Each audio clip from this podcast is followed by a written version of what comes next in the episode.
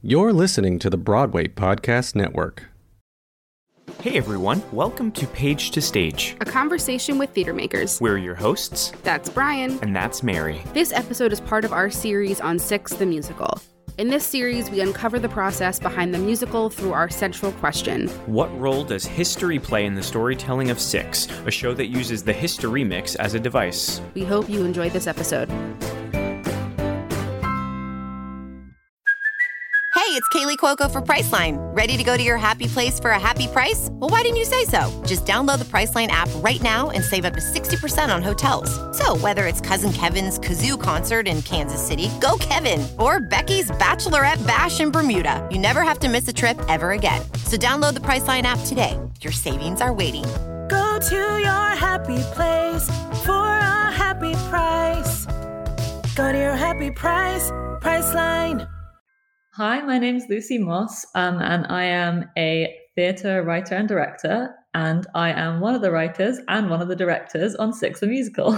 Hi, I'm Toby Marlow. I am a writer and a performer in the industry, and I'm one of the writers of Six the Musical, along with Lucy Moss. Amazing. Welcome. It's such a pleasure to have you guys here. Thank you for I know the time the time difference is a little wonky, but thank you for hopping on with us today. You're actually our second two person episode if you will so we've had usually we record with one person but um, you're our second but our first writing duo so i know we're very excited to chat all about your process we love writing duos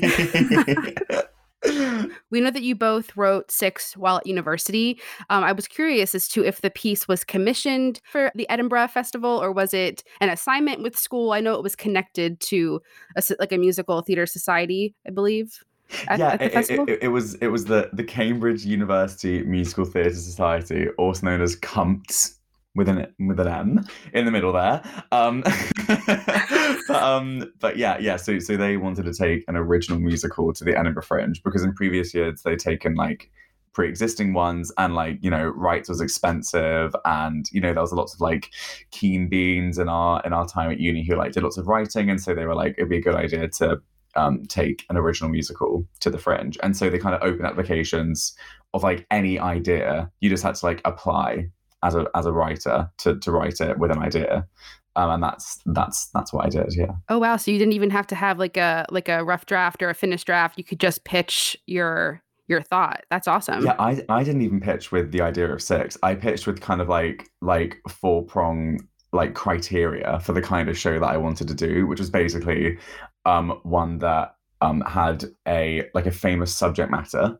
because it was like you know the fringe lots and lots of shows you want to have something that's going to stand out. Something that played around with the form a bit. Something that um used pop music because you know that was like the music we loved to listen to and i liked writing. And then something that had um a majoritively or all female and non-binary cast because for you know several reasons because um we you know had loads and loads of friends at uni who were like unbelievably like talented women and non-binary performers who in all the musicals got really like shit parts because um it was like you know either like th- there was a female love interest that was like oh i love this man or like oh this man doesn't love me or like kind of thing and and so we were like oh it would be funny to like write something for them that was really like funny and like showcased all their talents and showcased their humor and charisma? But also it came from conversations that i've been having with my friends lucy had been having since she was at drama school about how like you know female parts in musical theatre are like not as interesting or funny or charismatic or as good across the board as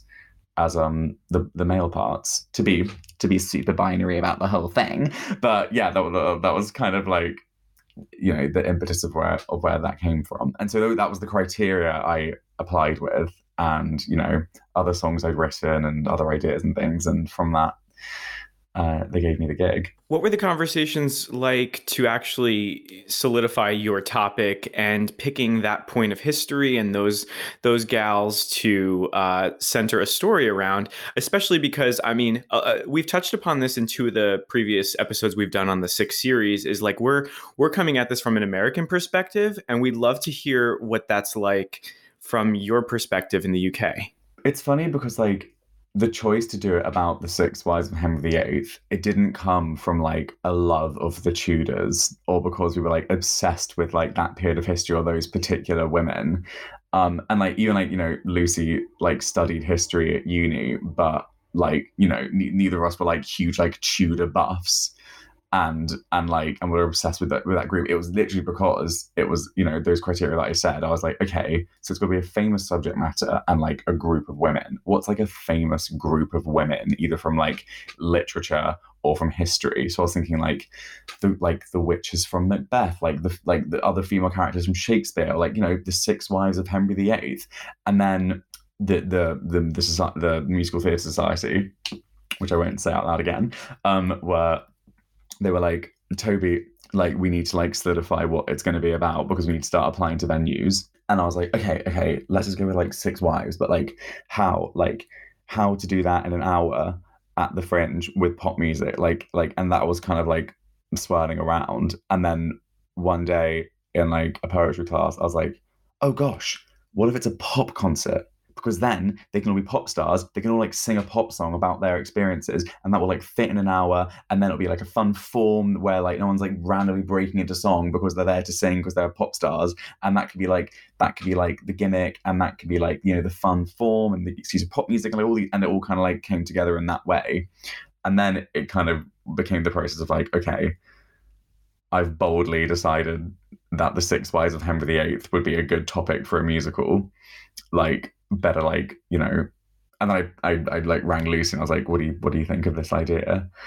And, and Lucy, what did you originally think of the idea? I thought that it had the potential to be really, really bad, like really lame, and just like be a total disaster. But I also you know love the pop music thing. And as toby said like it was sort of the I, I, guess i guess to sort of answer a question before from before about like the the difference of the american perspective like in the uk like the six wives of henry viii are like the most famous group of women in history really. Like they're the most famous out of copyright group that there are. Like and it's something everybody learns for multiple years at school um, when you're growing up. So like it, I was sort of like, okay, like makes it makes sense as like them being these like pop star figures, like the most famous ladies of their day. But yeah, I was literally like, this could be a total disaster if we don't make it funny, basically.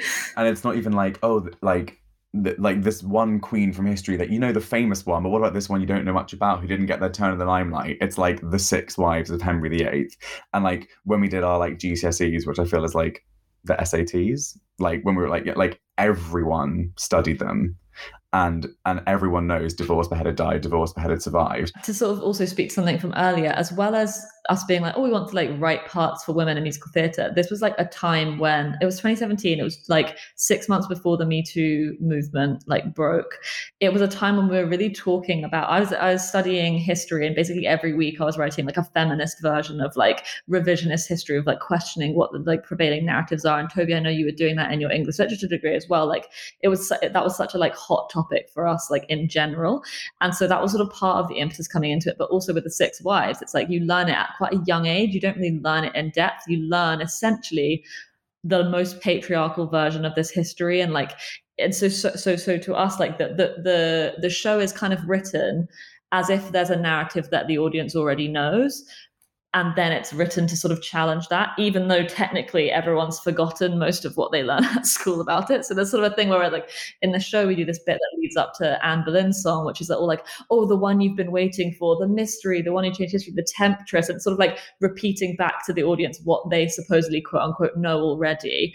And similarly with like Catherine Howard, like, she's known as the sort of like sexy one, the one who slept around. And in order to like question that, we sort of have to frame it as like, this is what you already know about them. So it was it's it was very much about playing with what the kind of prevailing narrative was, whilst also trying to write it in a way that meant that the audience didn't actually have to know anything. It's sort of more like there'll be a bit where it's like tried to elope and the Pope said nope, and they'll be like, oh yeah, that was what ha- was Anne Boleyn was famous for or whatever. Like, so from a writing standpoint, so was this the first time the two of you had collaborated on a like a musical theater piece? It was the first time that we'd written together because we were we kind of became friends at uni through doing theatre stuff together. We actually became friends because I went up to Lucy after I'd watched a play that she directed in our like first couple of weeks of uni, and I went up to like afterwards. I was like, "You don't know who I am, but I just watched that play and I thought it was the best thing I've ever seen in my entire life. You're an amazing director." And then soon after that, of course of my my networking um, lucy directed me as an actor in a play and then the main thing we kind of did together after that was in our second year which was like the panto like the pantomime um, which i wrote original songs for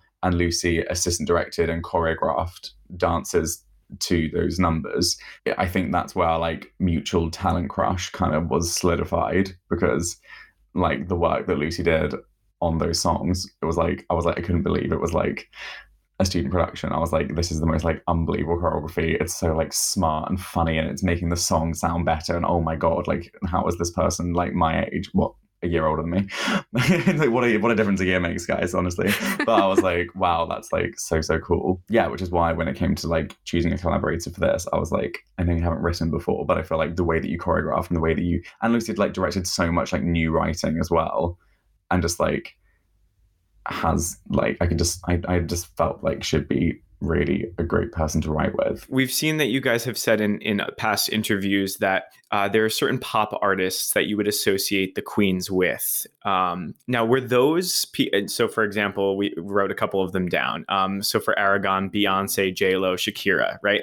Are those uh, pop artists? Were those solidified as ideas for each of the queens originally, in kind of like a storyboarding way in your process, or did that come after you've written the songs and then said, you know what, this sounds like this. We're going to lean into that. Um, I think it was it was a tool that we used to decide like what kind of song we wanted to write for each queen and it was like it was more sort of dramaturgical i suppose so for example with catherine of aragon because she's got this really long sad story there was a world in which like as a as a character she could have been a sort of like power ballad like adele kind of moment could have been the jane seymour person but we were really like okay you know, Catherine of Aragon is the first queen. We're going to basically do this sort of revisionist history version of uh, like a feminist history story, the first thing that everyone's kind of expecting or that, that sets the bar is a sort of like, you know, sit down, shut up, Henry, I'm going to tell you what to do. Great. So we'll use that bit of her story. And then the song should be, you know, the classic girl power,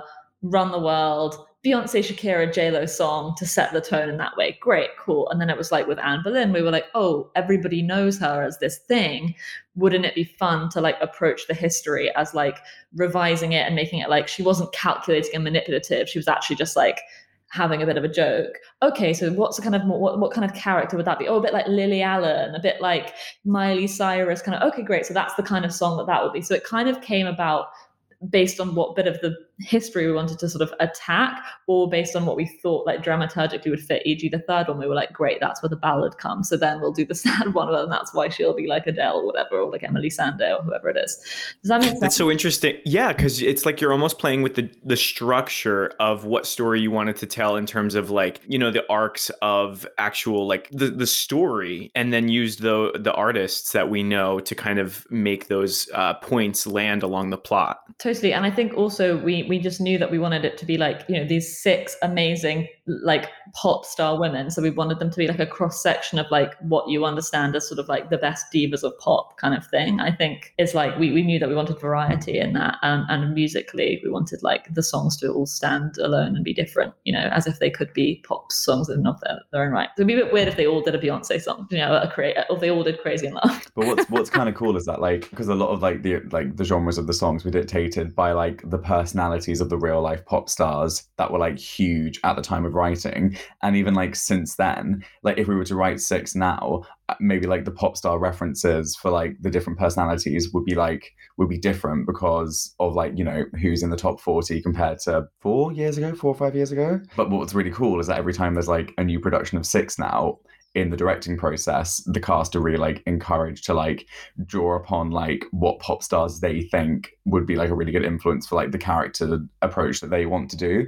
And so what's cool is that we have people now who are like doing like a Billie Eilishy kind of Boleyn or like a Lizzo kind of Cleves when like these are two women that like I hadn't heard of when we were like writing the show. And so it's like cool that it kind of like hits like refresh every time there's a new production now. So when Brian and I first saw the production on Broadway, we saw it a few days before March 12th.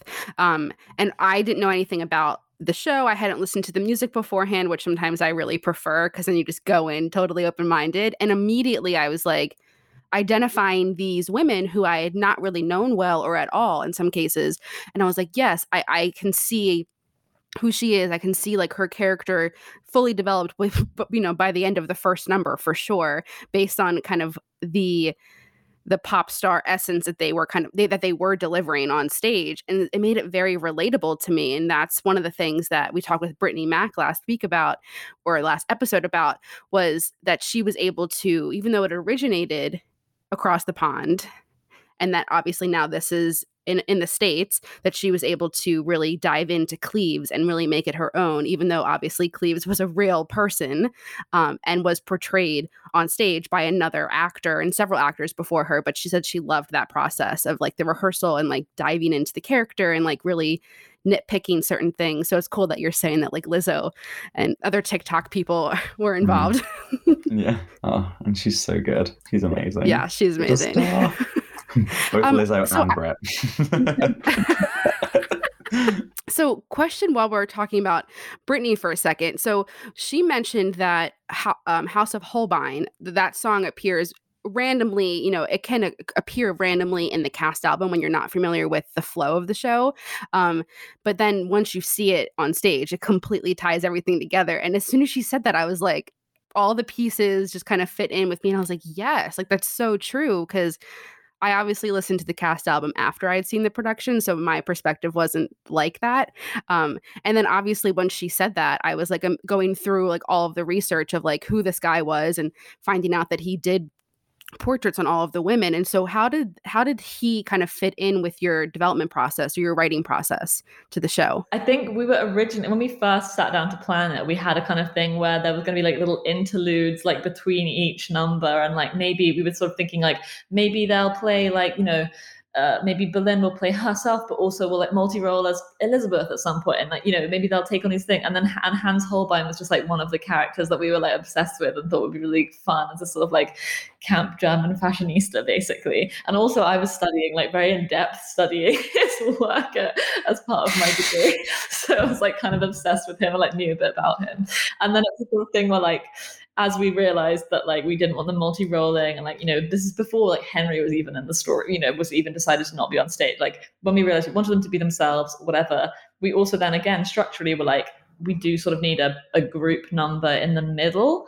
And we'd had this like House of Holbein idea as like how we were going to introduce Anna of Cleves, but also, you know, like a card game that was going to introduce like whoever. And I guess to a certain extent in the show, the one you've been waiting for, Introduction to Anne Boleyn, is sort of like still a relic of that kind of idea. But basically, as we realized we didn't want loads of like interludes that weren't like that were in different roles, Hans Holbein just never really died out. And yeah, we just dramaturgically were like, oh, we think it would be, you know, there's been we've been three people, we've got this sort of like lull after the half zone how do we like kick it up a notch or like change the direction completely and like make it kind of like fun and tie the tie all together? So it was basically just like us like holding on to this old idea and not being able to let go of it but also yeah just being like oh we need a group number. And then when we were writing it it was uh, we then decided we were like okay well like how can we make this sort of about like a central thesis that like sort of the reflecting the central thesis of the show? And so we kind of were like okay well why don't we make it about like you know the lyrics about like body image and about like the, the expectations on women historically and today and like all that kind of stuff. So yeah that's kind of how it came about. And we wrote it during the rehearsal process of the student production? Like it, it, it wasn't there when they were rehearsing it and then it was like oh shit we need like a number in the middle. Yeah I, was like, I literally like wrote it and then I think I woke up at like 5 a.m to like choreograph it and then teach it to everybody that day love love those stories. Lucy, I'm wondering like as a director, how do you balance the image of the original women f- from the history with that of the show that you've written and created and are now directing? Is there like a definitive decision that needs to be made with each of the queens when you're when you're sitting down and, and figuring out how you're going to direct it versus writing? What's interesting i think what's helpful for us is that because again it didn't come from a place of us wanting to really accurately like portray these women's lives and like obviously it came from a place of us wanting to be like like as writers us wanting to like re- uh, to to retell history from a feminist perspective but it wasn't like these six women are so hard done by like it was like kind of like that's sort of a metaphor for all women. And essentially when we were writing we were very clear that what we wanted to do was talk about the like exp- the feminist like experience today and what what women and non-binary people essentially go through on a daily basis today. So so much of so so basically that that, that sort of central thesis has always put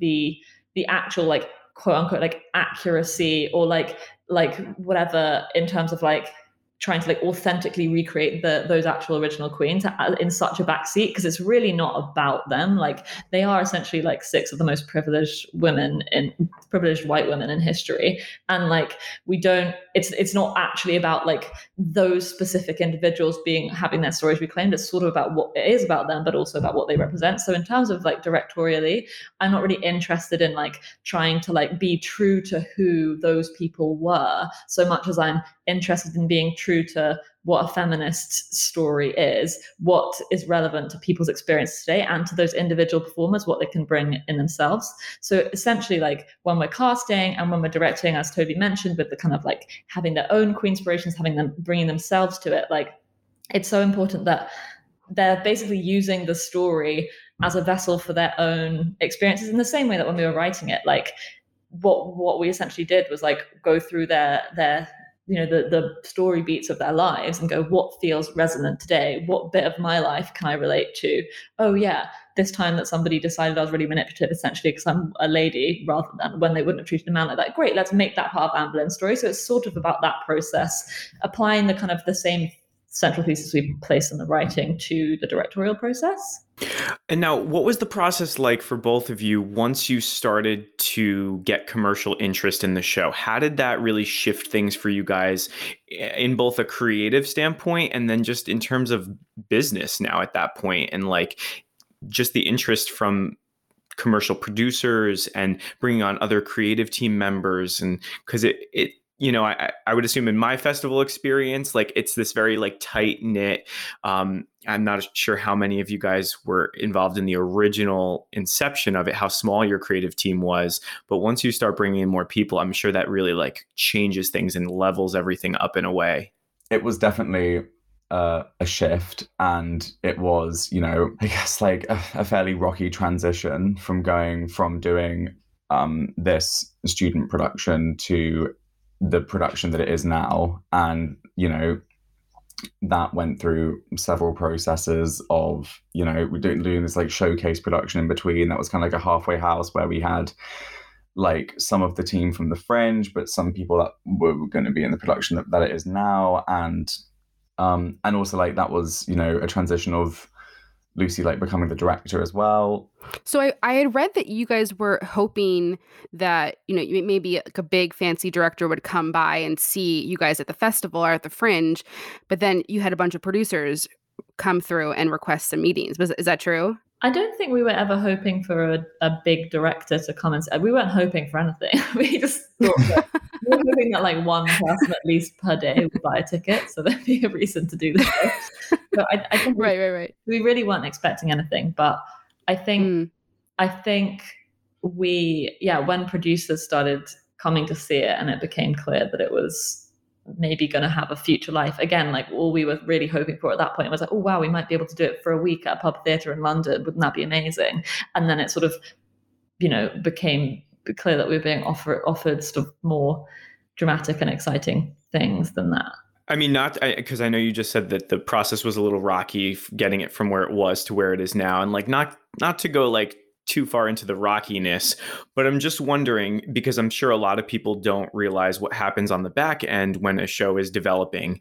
What were what were some of the things that you you didn't expect now are are part of the process of bringing something to a commercial production and, and taking it out of the festival's um, orbit. You know, like I, I, think about now getting representation for yourselves. Was that something that you had to establish now?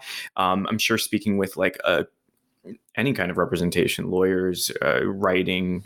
We knew literally nothing about how the industry worked. We knew genuinely nothing, and like, and and and because Lucy said we were going into the fringe as like a fun summer project with our friends like and lucy wasn't there lucy was um in, in cambridge directing a, a different show and so i was kind of there and like people would come up to me after the show and be like hi like I own a theatre, or like, hi, I'm a commercial producer, or like, hi, I work in licensing. Can we have a meeting? And I was like, I don't know the difference between any of those things. And then like I remember we because we at this point I already knew George Stiles, the composer, because he'd been in, in like a band with my dad at school, and so I like and I'd done my like my work experience with him like a couple of years earlier, and I I messaged him be like, hey, like all these people are like asking for like meetings and for all these things, I don't understand anything, and he was like, don't sign anything, just be polite, say you'll meet up with them at some point after the Fringe, I'll come see it when it's back in Cambridge and I'll give you my thoughts. But basically, yeah. But then once we did start getting commercial interest after we'd done the the, the end of the student run, we just like knew nothing about what any of it meant. But then Andy and Wendy Barnes, who are two of the producers currently, um currently as if they're going to leave the project scene i reckon. They're probably a bit bored. Um but like no yeah but they're, they're they're two of the producers and they we like went to their office for them to be like you know pitch themselves as producers to us. And we were like we don't know what producers are what is theater in what is commercial theater and they spent like an hour just like detailing us like how the structure of commercial theater works what producers are what royalties are what blah blah blah blah is that was like the most unbelievably helpful thing. And they were like, even if you don't go with us, like this is how theatre works. And I was like, oh god, if like every person that like wants to go into theatre like had this talking to, it'd be so helpful because it really like demystified a lot of the things that we were stressed about. And then yeah, in terms of representation, um, we actually got a lawyer before we got agents because it was um you know when we had this interest from these commercial producers and they were like hey we want to like do a professional showcase of your show in this west end theatre in a couple of months. We were like wow that's great. And then they're like here's a contract. And we were like what? Like what are you talking about? But then like we understood that like having like you know an agent is like a big decision and it's someone that like is gonna like you know you want to be some you want to be it wants to be like the right person you have a really good like connection with someone that you trust someone that gets you artistically and we didn't want to like rush into that decision we also like had these contracts that we needed signed so then um george the composer was like oh well like why don't my lawyer have a look over them because i really trust him shout out to John Cohen, our fabulous lawyer. And then we met him, and he was like the loveliest person in the whole entire world. And like, literally, like he was like, "Oh yeah, the, the, these all look good." And we're like, "Can you?" Can and then we like went away and like read the contract like from page to page, which I can't say I've ever done since. but he, and he was just like, and we like went through like every single paragraph. Like, so what does this bit mean? Like subsection clause two a point I. Like, what does that mean, John? Like, what's a royalty pool? Um, and then like he really like Huh? I still don't know. I, I don't know what a royalty pool is. But yeah, and then he really like took us through that and that was really, really helpful. Um and then from there is when we we met our agents, um, Alistair and Helen. just like hearing you guys talk about this just like you said it's so interesting to ha- to especially for our listeners to be able to like demystify this process in a little bit because you know you we only see certain things on the outside and it's like those things on the on the back end are so interesting and it's it's so and a so part of the process and so important. like yeah there's so much red tape and so many fine lines to yeah. I also to think smash. I think that like the main thing that like I like would say I like learned from that time, or like what the main like change was, is that like before I'd really thought of what we were doing as like amateur theatre for fun that is like non-professional. And then i'd seen like professional theatre as this like completely separate completely like above everything else. Like i was like we've just been doing you know we, we'd basically been putting on like you know, I feel like I've been involved in like, you know, on average six to eight productions a term at university, like directing, doing all, basically working like a theatre person full time, essentially. And then I sort of thought that we knew nothing compared to everybody in the professional world. The professional world was completely different and on this whole other level. And that and then I think that what I sort of like realized through the process of going through this workshop, which was like slightly more upscale, and then doing a tour and then doing all the stuff, is that it's all the same. Like, and I really wish that at that, that time I'd treated the amateur theatre world that I was in with the respect of the professional world, and also that I'd treated the professional world with the like lack of respect that I have for the amateur. Not the lack of respect. Do you know what I mean? I wish I'd like realized that actually you should treat them both with a similar amount of like uh, casualness, but also seriousness. Do you know what I mean? I just really put them in different places, mm. and that's kind of where a lot of the problems came from. Was like us not me personally not understanding that just you know, just because something's quote unquote professional doesn't mean it like the, the, the previous thing wasn't worth, you know, hasn't hasn't got as much, if not more worth than that. Do you know what I mean? It was just that's sort yeah. of the, the mistake I feel like I personally made and hopefully won't again. From I mean, I'm not a writer. I work with a producer and a writer, and I know that the relationship between the two, um, especially like early on in the development process, needs to be, you know, tight because there's a lot of th- you know a lot of collaboration involved a lot of discussions that are being had and choices that are being made. Um, and so i'm curious as to how you both as you were meeting with producers um, and you have several producers now who have joined the project between all being even australia i'm assuming too now because um, i just read that this morning um, how did you guys know um, when the producer was it really just a feeling that this producer felt right for the project? Um, because like you said you weren't necessarily actively like looking for a commercial producer. They were coming to you so you kind of had that that luxury of like just meeting with a bunch of people and like getting to know a bunch of producers. So i'm curious as to how you landed on the the core group that you did. Yeah i think as you said like it just it did feel right and like it wasn't like we met with like loads and loads and loads and loads and loads. There was like it was just like there was Andy and Wendy who they came like really really early on at the Fringe to come see it, and they really it really felt like they liked the piece a lot, and they really like and and they work in like that well at, at the time their main thing was perfect pitch which was like developing new musicals but when they saw six they were like we don't want to do this as perfect pitch because we don't think it needs developing. We think it's close to like a finished product. We we want to like produce it commercially. And then and then we met Kenny because George, the composer who I who I'd known, came to see it and he was like, I'm gonna send Kenny, who is someone who I really think is great and who I trust to come see it. And then Kenny came to see it like the next day or two days later. And you know, a few days after that, he was like, I really like it and I want to, I, I, I trust it enough and I trust you enough to put on a professional showcase in like eight weeks' time at, in, in a commercial theatre in London. And it was just like, I know the way that they spoke about the show and like other producers that we'd spoken to were like, wanted to like change it a lot or like mold it into something different and like they were like, oh, it needs like a backstory or it needs like an interval or it needs like double the amount of songs. Whereas those the the ones that we're now with were really like like we, it needs some adjustments, but we like trust the material and they really wanted to like put us in a position of like control over it as well. It made us feel like respected, I guess. Yeah. Totally. What was something that maybe you didn't know about Broadway that maybe it was like the first question you had for the producers about what the Broadway run was going to be like? And I know that it came so far down the line, kind of like it just like f- the way that we talked with Kevin about it, it was after so many things, it just happened. Um, I think for me, it's the it's the backstage world is so different in terms of like the unions and like the fact that you can't touch a prop if like there's so many rules and like it's this entire like sort of language that everybody but you speaks. I think in terms of like the show itself because we'd done it so many times and because we'd literally you know this was our cast that we'd worked with for months from chicago like i don't think that i was particularly like oh, we should change stuff, or like you know, like worried about like uh, basically like Broadway is the opportunity to kind of like realize a lot of the changes we wanted to make, or like production, like you know, bells and whistles that we'd kind of always wanted to do but hadn't necessarily had the time or budget to do.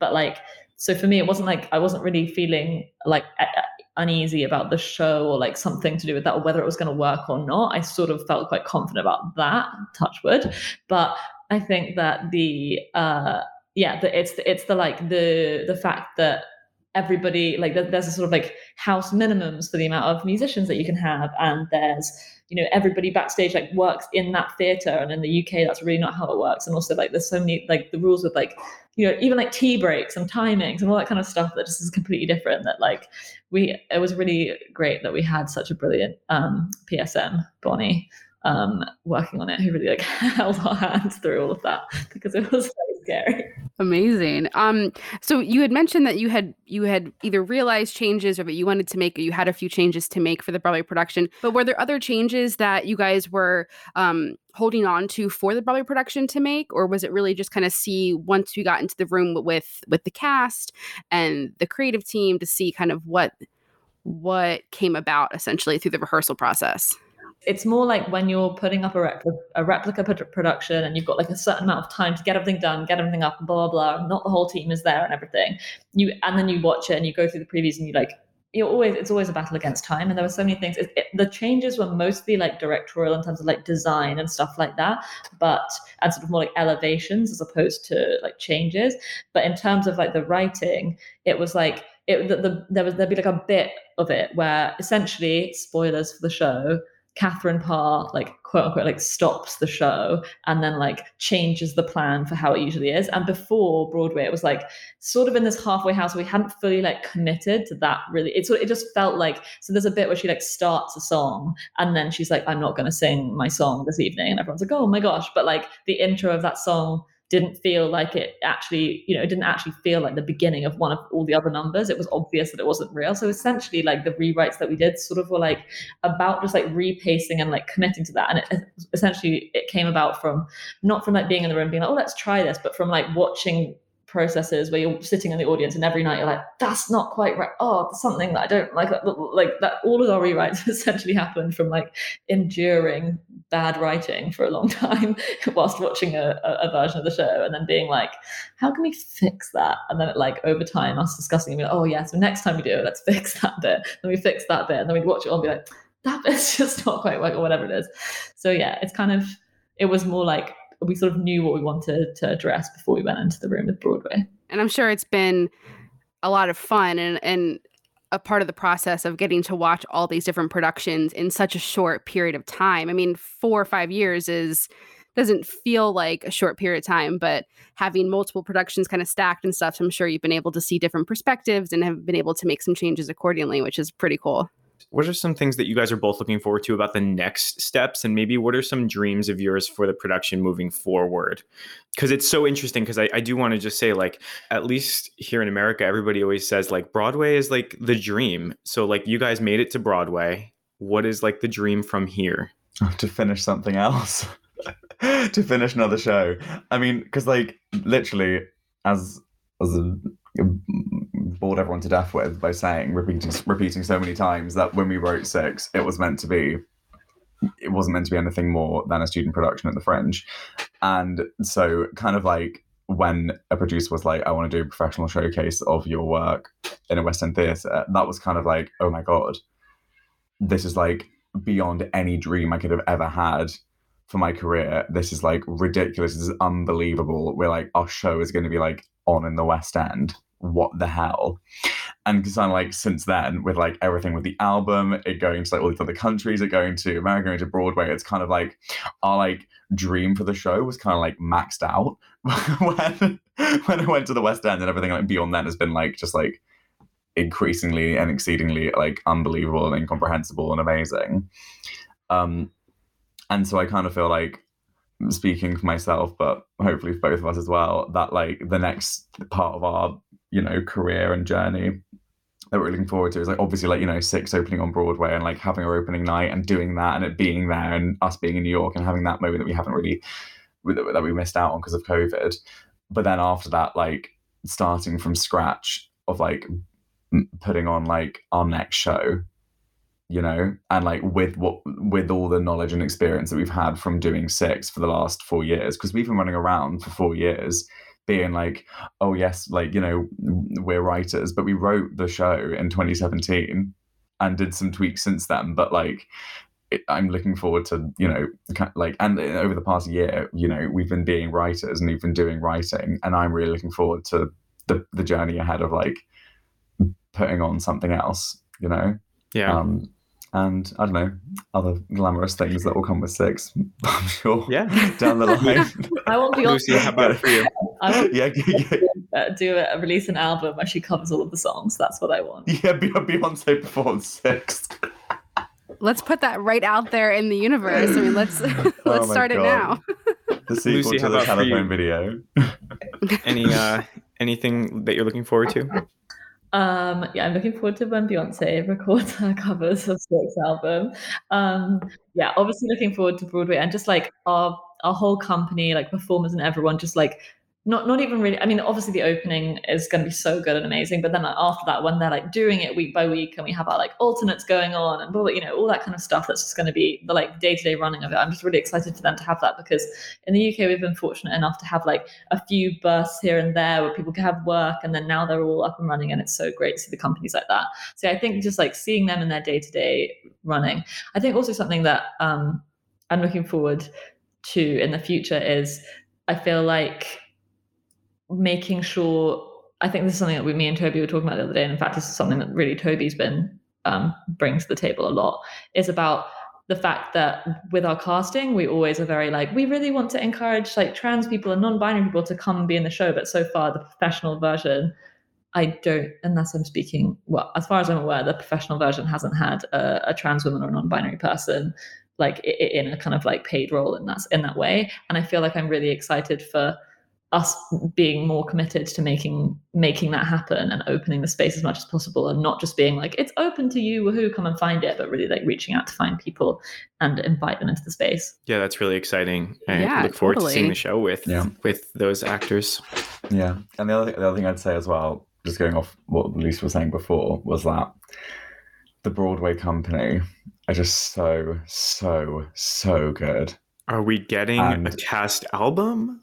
Oh my god! Dot dot dot Brian. Dot, dot, Fingers dot. crossed. Fingers crossed. But like, yeah, think honestly, fingers crossed. But like, but yeah, I and I'm honestly, we got a month of previews of of you know New York audiences seeing them. I'm just so excited for the world to see them and to see the Broadway production because it's like it's it's it's gonna wild. I mean, if you look at the rock advanced sales, socks.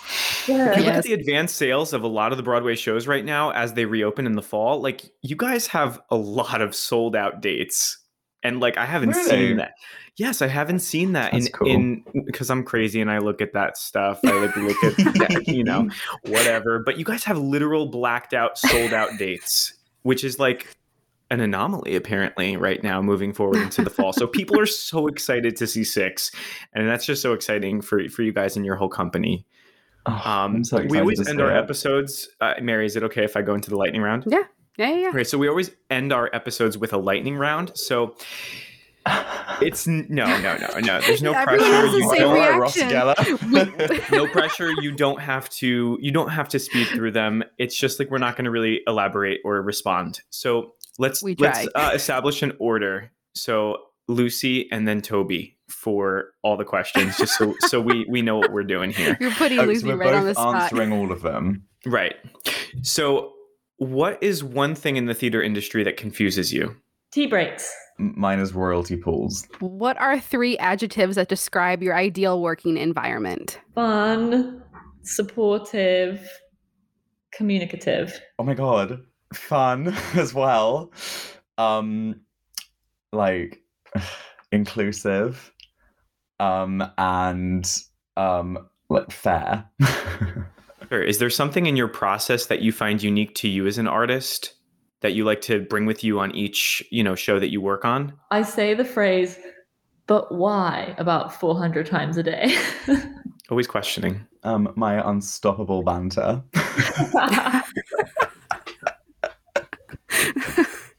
um, okay, what is one job in the theater industry that you would trade jobs with for one week? costume designer One of the queens of sex.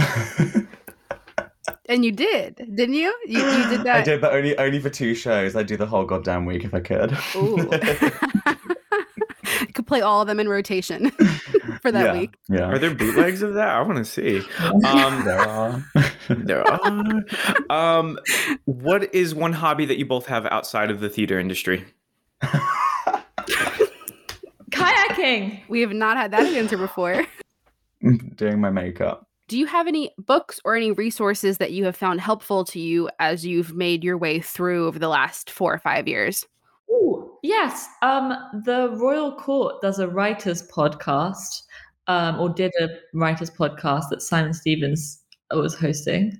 Um, and that's very interesting, just hearing playwrights talking about their process and stuff like um we someone was like i do all my meetings on one day so they're not distracted for the rest of the week. And then we sort of did that you know stuff like that tips and tricks from the royal court playwrights podcast. Honestly, the most the thing that like it's not like a book or a podcast, but just like the thing that I found most helpful is like talking to other writers Mm. about what about their process and especially writing partners. And anytime that we've done like a writing retreat, sorry, it's not lightning round, is it?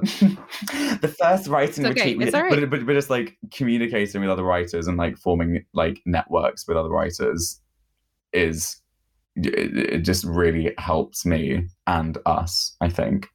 Yeah, that's that's really that's interesting, and so um, that makes sense. Um, and then our final question is: What is your favorite part about the development process of a new show? uh playing a friend that no the feeling you get when you're really excited to play one of your songs to a friend and you're just like so we wrote this song today and you're just like desperate for them to be like oh can i hear it? And then like when you play it to them or when you're like i'm really nervous about whether this is going to go well and you play someone a song and they like really respond in the way that you've hoped and dreamed. Um, that's the best As Lucy said, that moment when like we're writing something and then like the spark happens and you're like, oh my god, and you just like get it out and you can't stop and you're laughing and you're working on it and then you're like g- like getting really excited about something that you're writing and as you said, you're like, oh my god, I just like can't wait to play this to a friend for the world to see this. Really good moment. Love that. But uh, that that's my favorite one. But to do one that's different to Lucy's, the like, I love a sitzprobe. Or I think in America maybe you call it a Vondel probe. No, Sitzprobe. Yeah, Sits yeah, probe. yeah. And like just like the first time you hear that all come together uh, in any show, that's always really fun. And also, I think like we used to this thing on on six of like the first day of rehearsals when like I'd go in and like sing the show like before the album came out, but I'd like sing the show at the piano to like the cast and like or just like the moment when like in any show that that I've done where like the people who are going to be performing the material hear the material for the first time and are getting all excited about it and then you're kind of like visualizing them doing it as they're hearing it for the first time that's always quite like an electric moment really fun fun vibe with that amazing. Amazing. Well, thank you both for for joining us. Where can our listeners find you guys on social if they want to hear more, learn more? Oh yeah. Um I'm at Moosey Loss. So it's like Lucy Moss, but you switch the M and the L around, you know, um, on like Twitter and Instagram and stuff. I think I'm Mrs. Moosey Loss on TikTok because somebody there's a fake version of myself because I didn't get in there quick enough. So Ooh. and i'm at six the musical i'm at the toby marlow which i have regretted ever since i made but yeah at the toby marlow if you want to check me out Amazing. Amazing. yeah. Thank you both so much, and especially for like enduring all of the technical issues that we've had during this episode. For any listeners, we've been kicked on and off like multiple times, but it's cool. We made it through, and I'm Oh, gonna have You'll never fun know. editing Theatre this. It'll be a seamless edit. Thank you both The so much, and, and uh, you know, wishing you guys the best with your Broadway debut. Mm. Ooh. Thank oh my gosh hope to see you there Woo! Thanks everyone for listening to this episode of Page to Stage. To keep up with us, you can find us on Instagram and Facebook at Page to Stage Podcast. If you enjoyed this conversation, we have other episodes with theater makers from Six the Musical. Check them out. Until next time, That's Brian, that's Mary. we'll see you later. Have you ever wondered how your favorite performer actually feels? Well, here's your chance. Welcome to The Quiet Part Out Loud with me, Bobby Steggert, Broadway actor and now a therapist to a whole host of Broadway creatives. Part interview, part therapy, this is not your typical podcast. We'll go right to the heart of things with some of your favorite artists what they still struggle with, what lessons they've learned, what they haven't figured out yet. There's enormous power in saying the quiet part out loud. Are you listening? Hey, it's Leslie Odom Jr. here on the Broadway Podcast Network to tell you about the Rise Theatre Directory, a program of Maestra Music. Rise is a national online resource designed to connect and empower backstage and administrative and creative theater professionals from underrepresented backgrounds. If you work or aspire to work in the theater community, this can help you find your next project. And if you hire theater professionals, search the Rise Theatre Directory to find your next team. Create your profile now and get more information by visiting risetheatre.org. That's theater with an R E R I S E T H E A T R E dot org because only together we rise.